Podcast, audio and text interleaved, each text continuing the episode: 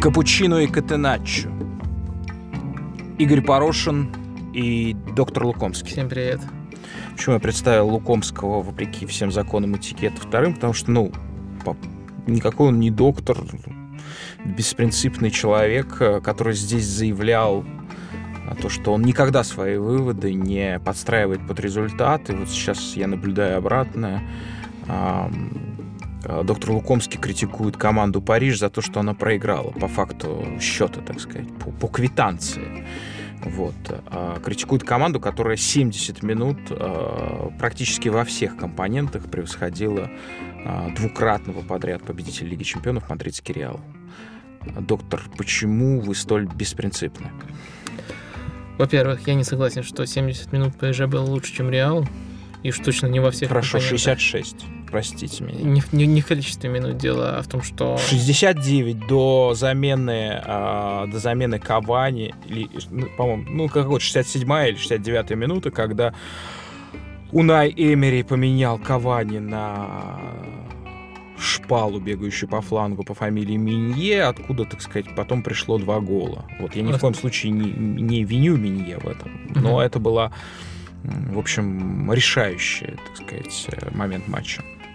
Эмери сказал, то, что они доминировали на том фланге после выхода Минье. А оттуда влетело два гола. Да, да, ну, такое вот особенное доминирование. Но в любом случае, мои выводы основаны на том, что вот ПСЖ в тех Может немногих быть, он настоящих... с Манчини. Может быть, они любовники, Эмери и Манчини. Он целовался, ему через рот как, передался вот этот микроб а, Манчини, который, который как бы, ну, вот сейчас после поражения в Глазго в Лиге Европы сказал, что им не хватает забивного нападающего. А, в любом случае, мои выводы основаны не только на этом матче, а вот на тех нескольких настоящих матчах, где у ПСЖ проявляются одни и те же проблемы.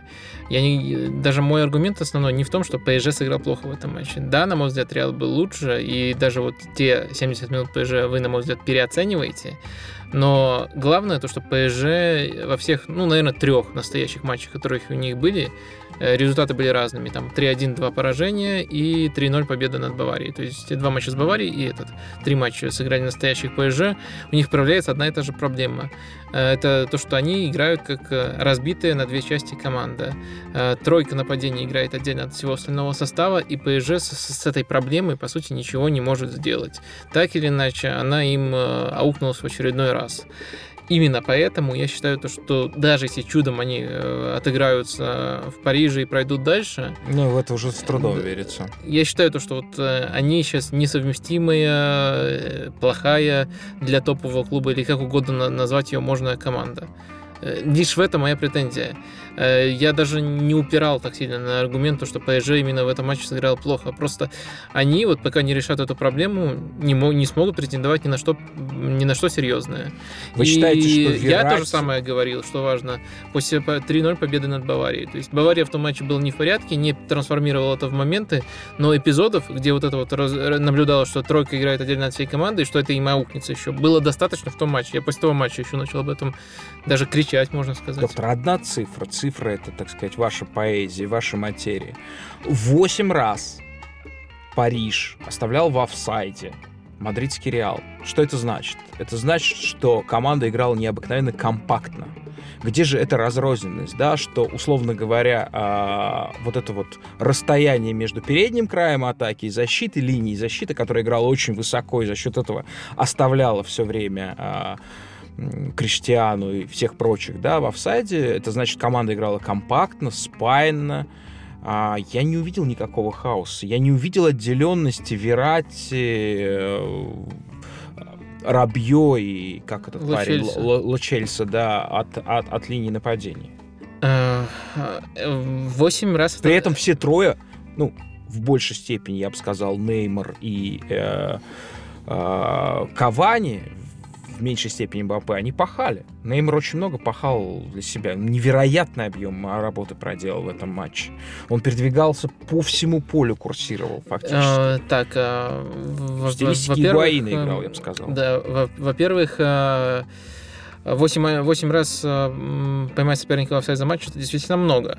А, во-вторых, это не означает, например, это означает, что высокая линия обороны была, но это не, напрямую не означает, что команда весь матч играла компактно, потому что неизбежно у любой команды, тем более в относительно равном по инициативе матче, будут эпизоды, где они должны обороняться поглубже, где они должны обороняться позиционно. И именно в этих моментах э, проявлялось то, о чем я говорил. Во-вторых, э, у Эмери перед матчем было два варианта. Либо маскировать стать э, опорником вроде Ласа Диара, э, это несостоятельность э, тройки атакующей. Это, конечно, поразительный чувак. Вот да. Лас Диара это поразительный человек, который мог бы сделать абсолютно... Он до сих пор котируется на таком... Извините, это отступление. На таком уровне это человек, который а, должен, прошу прощения, московскому локомотиву несколько миллионов евро. Ну и при этом он как бы, наверное, заслуженно все эти реабилитации карьеры добывает, потому что он до ПСЖ, по-моему, Марселе был, и там действительно хорош был. А, а, до, так вот, до Марселя, mm-hmm. по-моему, на Ближнем Востоке где-то играл в одной из ближневосточных лиг. Да, так вот, а, второй вариант, который выбрал действительно Эмери, это выпустить Ло Чельса, который даст больше контроля, но каким-то образом убедить Мбаппе и Неймара пахать. Э, по флангам. Он попробовал это сделать. Мне кажется, они работали больше, чем обычно, но просто из-за их э, натуры, из-за их э, просто врожденной склонности к атаке. Они не делали этого во всех эпизодах, и в итоге у Реала из этого было достаточно ситуаций. А Ло Чельси это такой вот плеймейкер из глубины, но не опорник, который замаскирует эти проблемы. Поэтому, на мой взгляд, э, вот попытаться снова как-то совместить несовместимые мири, и матч лишь доказал то, что это несовместимо. И... Ну, доказал mm-hmm. на уровне результат. Опять же, я подчеркиваю, на уровне результат. Нет, на, на, на уровне... Подождите, вы на 65-й минуте вот сидели, смотрели футбол и говорили, и, и, и про себя э, произносили вот этот текст. Ну, какой хреновый, какой хреновый несовместимый Париж, какая разобранная, разрозненная команда. Вы вот этот текст на 65-й минуте матча произносили, доктор? на 65-й минуте матча, пожалуй, пожалуй, что нет, я футбол смотрел на 65-й минуте матча и довольно не, не, не, не философствовал. И то, что он довольно захватывающий, и в обе стороны. А в смысле скоростей я, я просто не видел Хаотично такого. это как раз-таки не Хаотично достоинство, играли, да. не достоинство там э, ПСЖ и не комплименты им. Э, потому что в таком футболе, кстати, Реал, на мой взгляд, в любом случае был бы сильнее. Э, и был в этом матче даже до 60-й минуты или там 70-й. Э, нет, я, я, я тогда просто об этом не думал, если честно. Ну, на футболе Доктор, вот смотрите, 67-я минута. Эмери выпускает вместо Кавани Минье. Что это было? Ну, это как раз таки признак того, что Эмери понимал, что вот его замысел поговорить с ребятами, попросить их пахать, не до конца работает, потому что банально не могут. И он э, убирает, э, по сути, даже не, не столько Кавани, сколько Мбаппе с правого фланга. Мбаппе перешел в центр атаки после этой замены, Даниэл стал правым вингером и Минье правым защитником. Э, вот так вот пристроился ПСЖ, и Эмери, я думаю, надеялся на то, что Дани Алвис э, лучше будет защищать этот фланг, но Дани Алвис, мне кажется, подумал, что он получил свободную роль, э, как, как вот у Мбаппе там и Неймара бывает, ну, решил, что тут тоже вот... Его назначили нападающим, сейчас наконец он поиграет в атаке. Да, и просто, просто ужасно он отыграл против Марсела, который как раз-таки шикарный матч провел во всех То есть не нужно все сваливать на этого бельгийца, да, по фамилии Мия. Да, думаю, он вообще практически чист. Uh-huh. Потому что первопричина была в том, что ПСЖ с позиции, скажем так, правого вингера у них возникала оттуда проблема, возникала проблема с Марсело. И таким образом Мири попробовал ее решить, но не решил. А Минье тут был лишь инструментом. Тут, э, наверное, Алвиса сильнее надо обвинять, чем э, его. Конечно, почти что чисто, не чист полностью, но нет, он не первый виновник точно. А Эмери тренеришка? Нет, совсем не тренеришка. Он э, еще, по-моему, вообще это дебилизм называть его тренеришкой на любом этапе карьеры. Но если уже он должен был доказать э, требовательным российским болельщикам, что Да-да, он не ему- тренеришка, э, то он доказал это в Севилье. То есть то, что он э, не входит, допустим, в топ-10 лучших тренеров мира, не делает его тренеришкой. Он не входит. В Таким топ-10 образом, он не соответствует уровню амбиций и притязаний Парижа. Именно это то, что я хотел у вас спросить. По- пожа- Пожалуй, пожалуй, что не входит, э, не соответствует. Психологически не справляется, да? При этом, э, я думаю, то, что тренер не из топ-10 может э, идеально подойти к какому-нибудь клубу из топ-10. Э, Ну да, То есть более, это, так- такое ни- возможно, но просто никто не это... ставит таких татуировок и клейм на человека, Да, что это- ты не это- тренер из топ-10.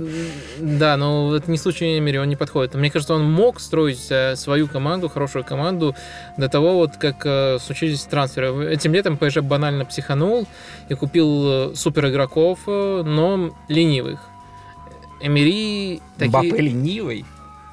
Ну, потому что мы видим в Вы этом на него поставили клеймо в его 19 лет уже? лени- ленивых по части того, что, как они отрабатывают в обороне. Не в том, что они не хотят совершенствоваться Ну, и Мбаппе расти. еще всему можно на- Э, научить. Всему, всему можно научить, но вот потому что мы видим сейчас, вот, э, когда он играет именно на фланге, ему, да, не хватает этих качеств. Э, Причем у некоторых игроков, даже нападающих, есть такие качества, чуть ли не врожденные, которые видны уже в 19 лет. Хороший пример это Решфорд, который играет за МЮ, его там э, на левом фланге часто используют э, и Мауриньо, и до этого, по-моему, Ван Гал тоже несколько раз выпускал. И он просто как бешеный выполняет очень дисциплинированно эту работу. Поэтому, в принципе, в принципе, да, на МБП тоже можно повесить ярлык. Э, Суть в том, что футбол на мире не предполагает вообще таких игроков. Э, Как мы знаем, он такой тактический фрик. Самая моя любимая байка про него это как он э, дал, он раздает там флешки с э, видео и заданиями каждому игроку. Э, И И одному... не все их смотрят. Да, выяснилось, что Не не, все все их смотрят. в Одному он дал как-то пустую флешку, спросил, ну как там, помогло, все, хорошая информация. Да, тренер, спасибо, все, все просто супер, там разорвем их в следующем матче. Ну, это Дэймери понял, то, что иногда надо и другими методами доносить. Но это, по-моему, очень показательная байка относительно того, что он ценит и в команде, и вообще в футболе. Слушайте, ну вот смотрите, Лукомский, вы говорите, что шейхи все сделали неправильно. А, взяли не того тренера, не для тех игроков. Может быть, тренер тот, но с этими игроками он не сочетается. Вы считаете, что команда разрознена, а что в ней слишком много лентяев, как вы говорите, да? Вот очевидно будет истерика, да? Скорее всего, Париж не проходит Реал, и там в пятый или в шестой год э, уже подряд не исполняет главную задачу. Мы говорим, конечно, не чемпионате Франции, мы говорим о Лиге чемпионов. Да? Останавливается опять в плей-офф, причем э, в первом-втором раунде опять. Вот что нужно сделать летом шейхом, чтобы поправить это положение и не сворачивать с этого пути? Ну, самое дебильное, что они могут сделать, по-моему, и продать Неймара в Реал. Ну, такие, такие слухи сейчас ходят активно. Нет, нет, мы говорим не о дебильных, а об умных Да. решениях. Э, и Ней- Неймара, и Эмери э, уволить одновременно. Вот это дебильное решение. То есть одного из них э, нужно, нужно от кого-то избавляться. Если все идет по плану шейхов, то, конечно, Неймар важен для проекта, его составляют.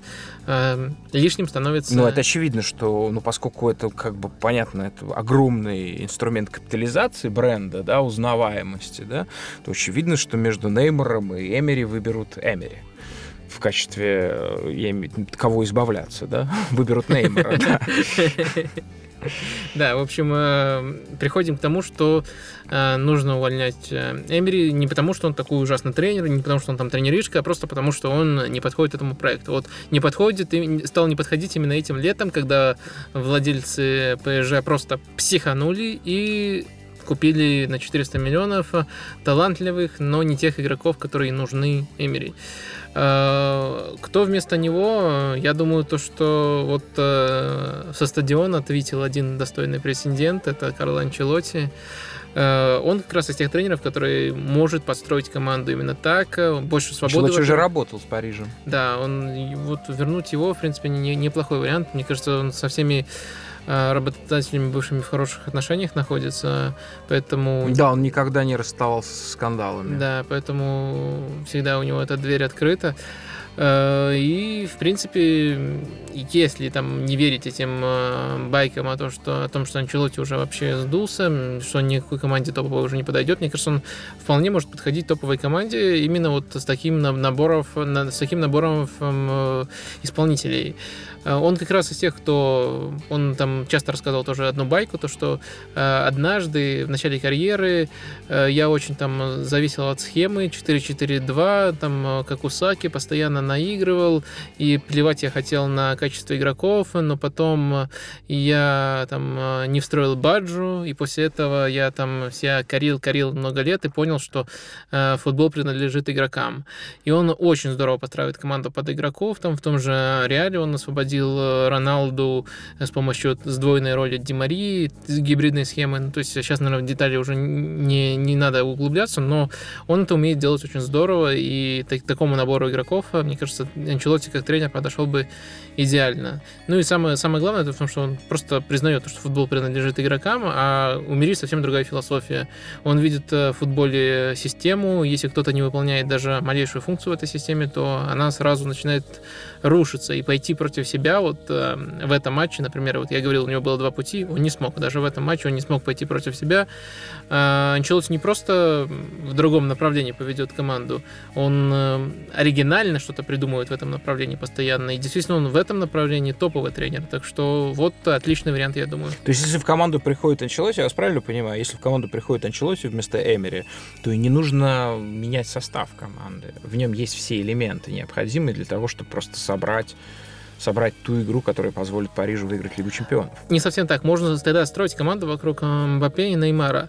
Э, просто, конечно, понадобится э, Анчелоте, возможно, какие-то свои игроки, чтобы эти замыслы реализовать. Возможно, какой-то особенный опорник, возможно, в центр поля или в защиту еще кто-нибудь. Но это игроки, которых, ну, стандартная покупка ПСЖ летом. То есть ПСЖ в любом случае, как любому топ-клубу, нужно усиляться летом. Просто под Анчелоти возьмут игроков, а строить команду, да, можно вокруг Неймара и больше не испытывать этой вечной дилеммы, то есть кто тренер или игрок. То есть тогда тренер и игрок будут просто в гармонии существовать, мне кажется. А на ваш взгляд, какой матч по качеству зрелища э, был выше? Париж-Реал или Ювентус Тоттенхэм. Париж Реал. Поясните. Ну, мне кажется, то, что очень эм, однообразная картина наблюдалась в матче э, Ювентус-Тоттенхэм. Э, ну, сколько, 80 минут, пожалуй, игры. Эм, Тоттенхэм э, доминировал, но доминировал скорее территориально и по владению не совсем по моментам. Ну, моментов из этого они извлекли достаточно, чтобы забить эти два гола, но недостаточно относительно того, как сильно они прижали Ювентус, как сильно они их э, возили.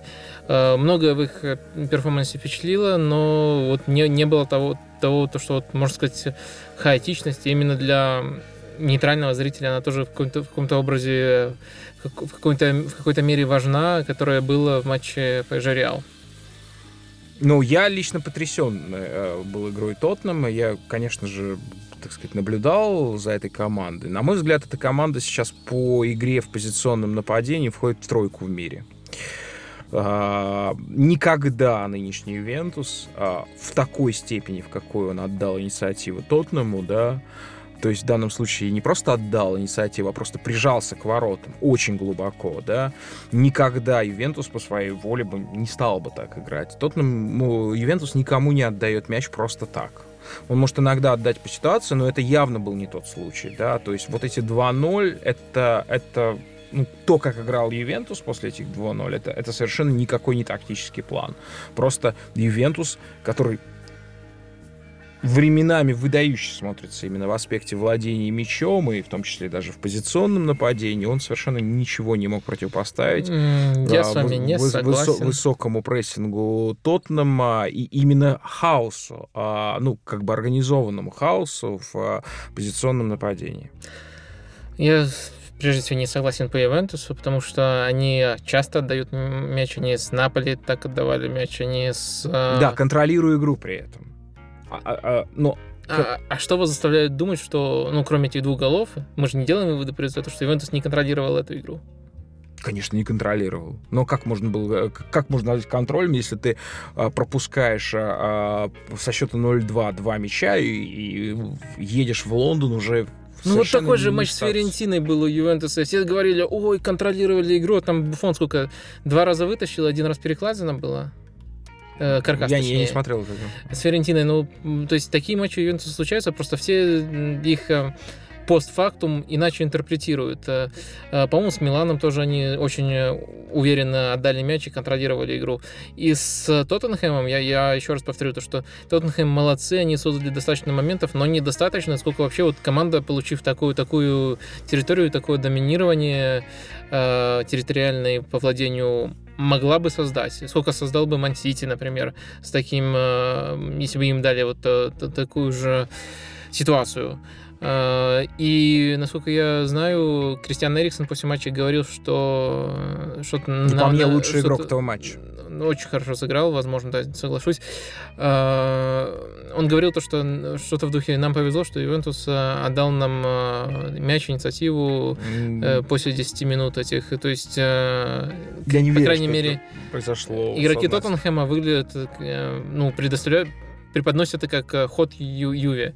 Так что тут э, очень спорно.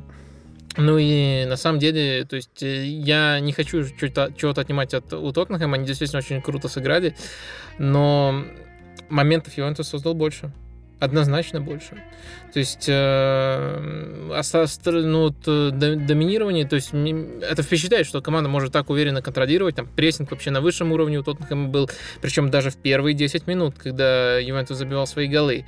Но чисто вот э, если взять э, голые моменты, они от этого не уйти, они очень важны. Гуаин из игры забил первый гол.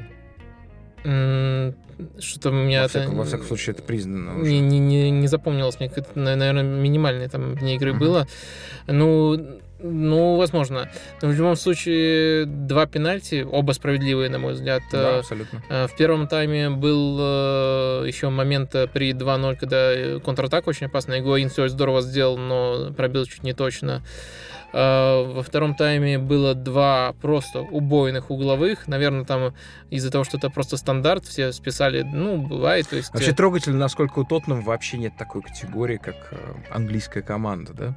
Английская команда, как борьба, борьба вообще нет. Нет такой категории. Ну, во всяком случае, в столкновении с Ювентусом, да, просто они в воздухе ничего не могут. Никто даже центральные защитники. И поразительно, что Ювентус не извлек ничего из этого. Ну, то есть острые ситуации создавались, но они не материализовались. Если бы Ювентус сыграл бы активнее, если бы у него был ресурс сыграть э, в навал, да, даже, может быть, вот, э, за счет стандартов, я думаю, что счет бы был бы другим, потому что огромное преимущество было Ювентуса в воздухе. Ну да, в общем, эм, по моментам, по-моему, Юви был все равно чуть лучше. То есть э, э, нам тяжело, конечно, из-за красивости истории Тоттенхэма это признавать, потому что действительно с 2-0 это такой характер показать, причем не просто там каких-то два дурака забить, а действительно они давили эти голы, если э, не из моментов, то из давления назревали, по крайней мере. И это, это, это круто, но мне кажется, не уйти от того, что вот если Ювентус хорошо бы распорядился своими моментами, они обычно так и делают, то, ну, 4-2 было бы. И совсем другая ситуация перед ответным матчем. То есть для вас то Тоттенхэм до сих пор не фаворит? Сейчас, сейчас фаворит. Еще какой фаворит? Э, там процентов 30 я, может, Юви оставил бы, то есть э, они классная команда, но из такой ситуации тяжело абсолютно любой команде выкрутиться, тем более, что я не утверждаю, что результат случайен, просто то, что моментов было у Ювентуса побольше, то есть матч это трудно трактовать, потому что футбол это, с одной стороны, не только моменты, с другой стороны, моменты важнее всего, в футболе. Именно из них в итоге в долгосрочной перспективе и трансформируются результаты команды. Э, поэтому тяжело трактовать этот матч, но да, Ю Юви не фаворит больше. Да, ну я нахожусь в странной роли, мне все время приходится э, убеждать э, доктора в, в силе того, ну, собственно, говорить о силе того, кто не нуждается в том, чтобы его силу каким-то образом рекламировали или подчеркивали. Я имею в виду английская премьер-лига и английские команды в этом розыгрыше Лиги Чемпионов, как бы, собственно, они как бы иллюстрируют ту картину мира, которая складывается в мировом футболе. А, на мой взгляд, мы в ближайшие годы получим а, ситуацию скажем, в баскетболе, а, когда мы имеем одну лигу, которая явно доминирует над всеми остальными, это английскую. И результаты в этом плей-офф, по крайней мере, первых трех команд еще, понятно, что Ювентус может вполне а, все в свою пользу решить, но, конечно, таких результатов плей-офф мы давно не наблюдали. Я имею в виду победу Ливерпуля и Манчестер Сити. Да, Манчестер Сити сделал свой результат в первые вообще 25 минут. А, Ливерпуль в Порту, по-моему, никто не побеждал в Порту в последние 70 лет со счетом 5-0. Неважно, в каком состоянии находится местная команда. Вот, ну, вот так. Это не, не самое Э, важное значение. Вот я хотел бы с вами обсудить эм, в рубрике уже, да, которую мы учредили в прошлом выпуске, уголок старого марксиста, вот одну итальянскую новость. И что делать с помещиками? Выгонять. Пусть выгоняют всех. А вот он дальше пишет. Хотели гнать, а потом решили и всех поубивали. Ага. Ну что ж, очень толковое письмо.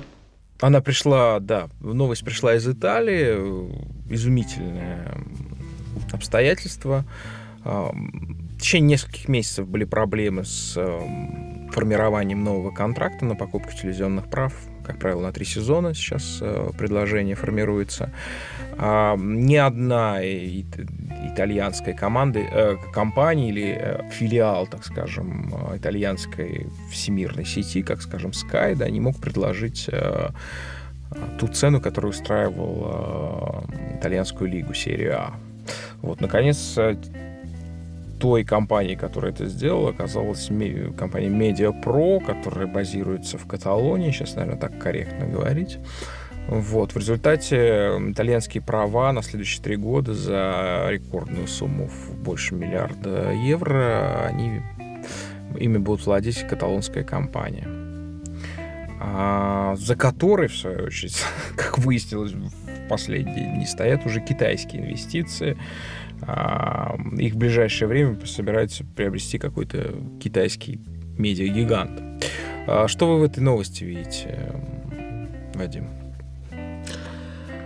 А, то, каким глобальным стал мир, во-первых. Но, во-вторых, это действительно уникальная ситуация, то, что внутренние права покупает компания не из этой страны.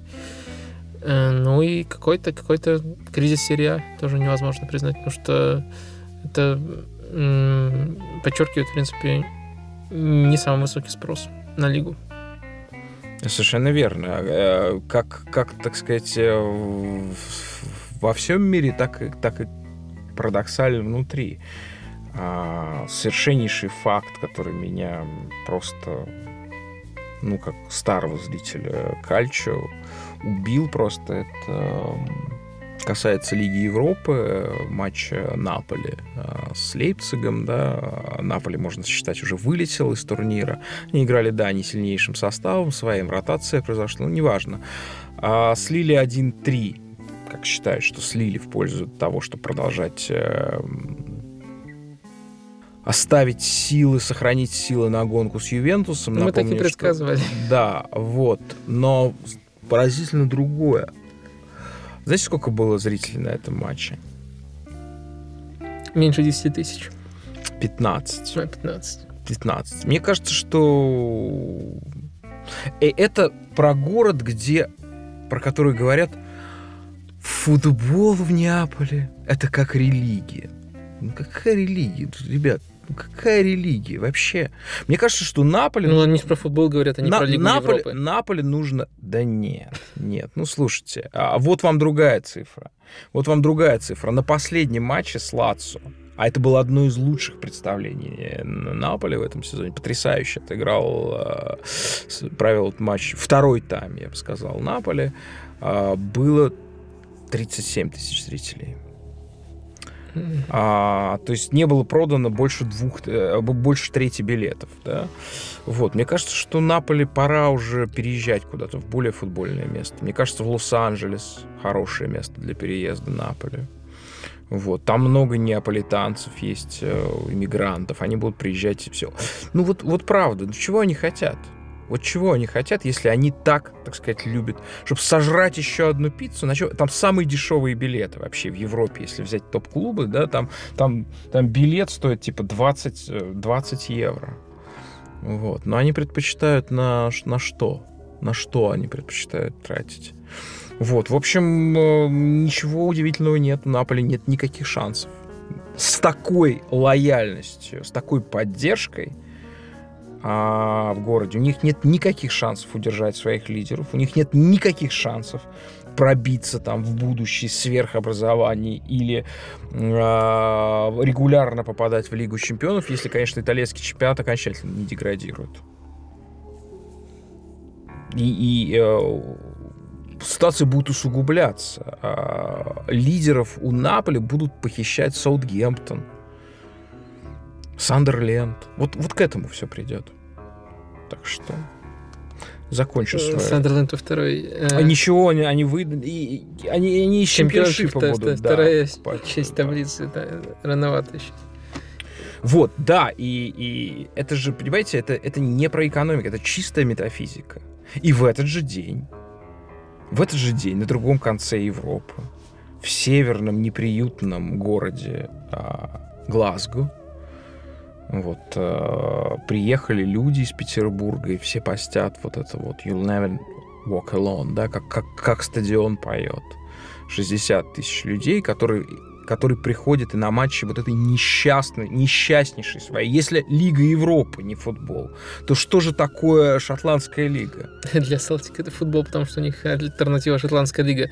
Но у Селтика вообще уникальная цифра посещаемости, по-моему, всегда Правильно, были. И вот это есть религия, вот, а, это, и... вот, вот это есть религиозность подлинная. И религиозность есть категория, вполне поддающаяся монетизации. Мне всегда нравились э, эти приколы, то что на матч Селтика пришло больше, чем на весь тур РФПЛ. И если там э, не играет несколько грандов у себя дома в этом туре, то такое часто бывает.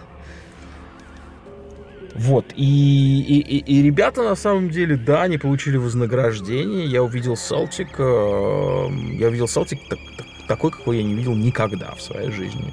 То есть Селтик играющий в абсолютно современный футбол, да, с безумным, с безумным прессингом, я считаю, что как бы Роджерс э, доказывает своей работой в Салтике. Им страшно не повезло, конечно же, с группой, где был Париж и Барселона, да.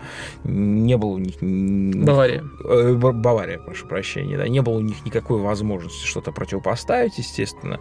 Вот, но они играют в очень приличный футбол, и Роджерс доказывает то, то чего он добивался с Ливерпулем, пусть на протяжении очень короткого времени, двух сезонов, да. Это не было случайно. Это был очень хороший хороший футбол, и «Зенит» был в общем, большую часть времени довольно беспомощен, несмотря на скромный счет. Вы не видели эту игру?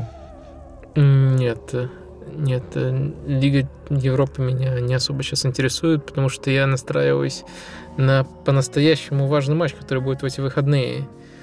В лучшей лиге мира может возродиться интрига. Я про матч Эйбер-Барселона. Так, давайте теперь расшифровывать ваш троллинг. Что это значит? Ну, тут все прямым текстом сказано. То есть, ладно, ну, то есть я не люблю спор про лучшую лигу мира, но мне нравится очень Испания. Угу. Там интриги пока ну, что... Хорошее слово, да. Мне, я не могу сказать, что мне нравится Англия, но да, ну, неважно, да. Да. Продолжайте. Э, там пока интриги нету, но если Барселона проигрывает следующий матч... Э, Эйбару. Да, Эйбару. А Атлетика выигрывает, тогда уже, по-моему, 5 очков становится, и это за столько туров до финиша, в принципе, какая-никакая интрига. Uh-huh. А, так вот, э, есть предпосылки считать то, что Барселона этот матч может проиграть. Э, это матч для них выездной. Помимо банального того, что у них, наверное, будет какая-то ротация перед э, Лигой Чемпионов, они с Челси играют, Эйбор действительно крутая команда. Самая недооцененная команда вообще в Европе, за которой обязательно нужно следить. Э, Если одним фактом как-то резюмировать, э, почему это нужно делать, Так, вы сейчас, вы сейчас, вы сейчас всерьез. Мы не находимся сейчас в пространстве рубрики Юран патриотизм. Я напомню вам, Вадим Лукомский. То есть вы сейчас абсолютно как бы вот всерьез, то, что вы говорите, это абсолютно серьезно, так и есть. Вы сейчас не гоните про Эйбор. Так а откуда у вас вообще такое подозрение могло, могло закрасться? А, Потому что я же не говорю, то, что они там лучше топ-клубов, но э, просто из таких э, обделенных вниманием команд самая недооцененная, за которой нужно следить. Они и по результатам хорошо идут на седьмом месте, но на седьмом месте много каких-то... По-моему, они представляют самый маленький город вообще, э, ну вот в испанской лиге. Да, А, самый маленький город, по-моему, представляют. У них точно один из самых мелких бюджетов. Э, По-моему, только у Жироны бюджет э, меньше. Ну, как меньше? Э, Формально он меньше. На самом деле они могут у Мансити там игроков себе пригласить. Мгм. И на деле, наверное, состав собирают более, более просто им даже собирать состав, чем э, Эйбору. Но что-то неве- что-то невероятное уже не первый год творит Эйбор, но сейчас это вышло на пик. Э, У них очень хороший тренер, Менделибар. И вот э, я хотел привести факт, который прямо вот должен убедить всех. Э, 35% времени их матчей они проводят на трети соперника. Это больше всех в Ла Лиге. То есть они играют территориально смелее, чем Реал, смелее, чем э, Барселона. Э, То есть э, это не означает, то, что они там владеют мячом. Они меньше соперника владеют мячом, но они прижимают любого соперника так, чтобы э, 35% времени матча проходили на его третье поле. Это в Европе... За счет чего они это делают? Ну, за счет Они прессинга. атлеты? За счет прессинга невероятный какой-то прессинг. И все очень э, синхронно и слаженно, потому что у них также тоже крутой факт. И вратарь их команды Дми- Димитрович, по-моему, э, его фамилия, он э, чаще всех выбегает за пределы штрафной э, и играет э, мяч. Э, То есть э, поддерживает так высокую оборону и высокий прессинг То есть э, он играет в Ла в Лиге. стиле, в стиле Эдерсона, бразильского мо- вратаря, Можно и так сказать. Поэтому авангардиста. Поэтому что-то невероятное. Еще недавно наткнулся на факт, меня позволило то, что э, в Ла Лиге играет э, Эйбор э, и Лиганес. Это Лиганес тренирует э, Гаритана, Сер Гаритана, тренер, который в то же время является акционером Эйбора. То есть, не, ну там мелкий, там же можно купить несколько акций, но все равно на, очных матчах это, наверное, выглядит просто замечательно. Так что вот, вот э, несколько причин следить за этой действительно крутой командой. А, ну, еще раз, на, чем это основано? Это основано на невероятной физической подготовке игроков, да? И, их спаянность, э, их э, Так, но я не, люб- отрепетированности игры. я не люблю вообще говорить в таких категориях, как физическая подготовка, потому что, ну как, блин, глазом э, за 10 тысяч километров от этого матча можно измерить физическую подготовку команды. Э, Мы можем только анализировать то, что вот мы действительно видим, а видим просто невероятный прессинг, который очень слажен, в котором э, никто не проваливается индивидуально, И уже, видимо, это не первый год, просто сейчас это вышло на пик. Я думаю, то, что причина именно в том, как э, тренер работает э, с командой в этом отношении. То есть они, э, ну, просто са- самая обученная команда по части прессинга, и э, они применяют его э, выше остальных. То есть э, это, это, это уникально. Больше вообще в Европе не найдете команды, которая отдает мяч сопернику и которая территориально там владеет э, инициативой больше там 30%. А Эйбра 35 больше всех в Ла Лиге. По-моему, у Ман-Сити только в Европе сопоставимый показатель. Это просто, ну, адовые цифры, и поскольку, поскольку цифры, наверное, не, каждый может переварить, я предлагаю просто посмотреть, как они это делают. Я думаю, то, что с Барселоной, может быть, не весь матч и не в такой степени, но они тоже это покажут. Да, давайте, друзья, давайте поддадимся на эту агитацию доктора Лукомского и посмотрим вот эту чудесную команду, несмотря на Олимпиаду, несмотря на действительно огромное, Ой, кому-то Олимпиада нужна. а, огромное количество разного футбола. С вами бы- был доктор Лукомский Всем пока. и Игорь Порошин. Пока.